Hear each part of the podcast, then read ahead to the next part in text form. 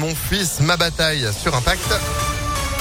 Juste après la météo et puis l'info, Sandrine, bonjour. Bonjour Phil, bonjour à tous. À la une, une vingtaine de sites industriels bloqués en France ce matin, y compris dans la région lyonnaise. Conséquence de la grève des routiers pour réclamer des hausses de salaire. Ils promettent de ne pas gêner le trafic, mais ils durciront le mouvement en octobre s'ils n'obtiennent pas gain de cause.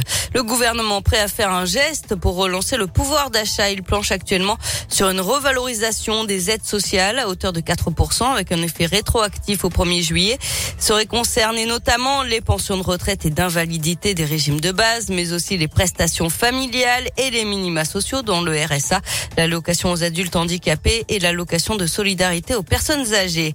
En attendant cet appel à la sobriété énergétique lancé par les trois poids lourds du secteur, Engie, E D F et Total Energie, leur patron appelle à réduire sa consommation cet été. Ils ont signé une tribune dans le journal du dimanche hier en cause des tensions sur le système énergétique. énergétique français et européen. C'est notamment lié à la guerre en Ukraine, mais aussi aux conditions climatiques et à la sécheresse.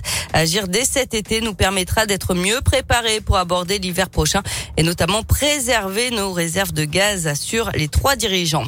En bref, un incendie cette nuit dans le huitième arrondissement de Lyon. Un appartement a pris feu au onzième étage d'un immeuble de la rue Maryse Bastier.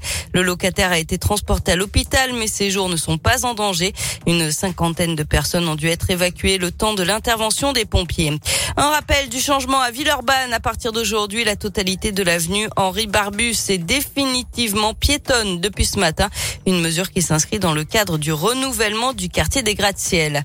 Et puis, il n'y a plus de conducteurs dans le métro B à Lyon. Depuis samedi, la ligne est cent pour cent automatisée. cent quatre-vingt mille Lyonnais empruntent cette ligne chaque jour. Dernière semaine d'un procès qui restera dans l'histoire, celui des attentats meurtriers du treize novembre deux mille quinze. Ce soir-là, cent trente personnes ont été tuées et des centaines d'autres blessées. Après dix mois d'audience à la cour d'assises spéciale de Paris, le verdict est attendu mercredi. Des peines allant de cinq ans de prison jusqu'à la perpétuité incompressible ont été demandées par le parquet national antiterroriste. Aujourd'hui, comme le veut la procédure, la parole sera donnée aux accusés pour la toute dernière fois. Certains d'entre eux garderont sûrement les réponses qu'ils n'ont pas voulu donner. Au regret des parties civiles. Sophie Parra en fait partie. Blessée à la jambe au Bataclan le soir de l'attaque terroriste, elle vit aujourd'hui près de Lyon avec sa famille. Elle a pu se rendre quatre fois au procès, suivant les débats à distance le reste du temps. Je pense que ce qui va manquer, ce qui manquera toujours, c'est le pourquoi. Et ça, ça on le saura pas, parce qu'il y en a certains qui avaient des éléments de réponse et qui n'ont pas voulu parler. C'est pas ceux dont on entend le plus parler forcément dans les médias, mais c'est ceux qui sont les, peut-être les plus dangereux. C'est des logisticiens, ils étaient en Syrie. Enfin voilà, ils ont beaucoup participé, on va dire. Et on aurait bien aimé avoir des réponses. On apprend à se contenter de ce qu'on aura et on prend ce qu'il y a à apprendre.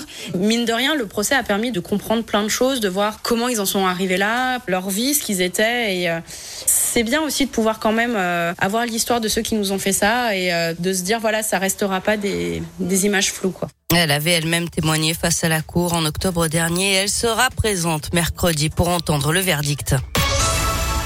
On passe au sport, les Isérois, Mélina Robert-Michon au disque et Thibaut Collet au saut à la perche, titré champion de France ce week-end. C'est le vingt et unième titre national pour Mélina Robert-Michon, l'athlète licenciée à Lyon. Euh, Thibaut Collet, lui, a franchi une barre à cinq mètres soixante-quinze. Il s'est imposé devant le Clermontois Renaud Lavillenie.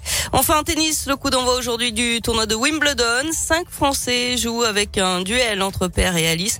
On suivra aussi Manarino et Humbert. Chez les filles, Christina Mladenovic, Océane Dodin, Diane Paris et Caroline Garcia. La Lyonnaise est en forme. Elle a remporté ce week-end le tournoi d'Allemagne. Eh ben, merci beaucoup, Sandrine. L'actu à tout moment, impact f m point f r. Et vous, de retour à sept heures trente? À tout à l'heure. Eh ben, à tout à l'heure, sept heures quatre. En attendant, c'est la météo. Et c'est euh, gris aujourd'hui, euh, lundi, un début de semaine bien maussade, avec des nuages ce matin, de timides éclaircies du temps de midi, puis de nouveau des nuages avec euh, quelques petites pluies cet après-midi. Le tout dans une ambiance à vingt-quatre degrés, c'est un peu en dessous euh, des moyennes de saison. dix-neuf degrés en ce moment à Lyon, tout comme sur Vienne. Les éclaircies vont revenir demain, mardi, avec vingt-sept degrés. Et du soleil pour nous accompagner dès euh, ce milieu de semaine avec euh, trente degrés. Mercure qui d'ailleurs devrait rester stationnaire à trente à trente et un degrés. Euh, D'ici mercredi, jeudi, vendredi, donc euh, pas mal. L'horoscope de ce début de semaine pour vous, juste après Les Innocents et Daniel Balavoine. Immédiatement, c'est Mon fils, ma bataille. Bon réveil avec Impact. Ça fait longtemps que t'es parti, maintenant. Je t'ai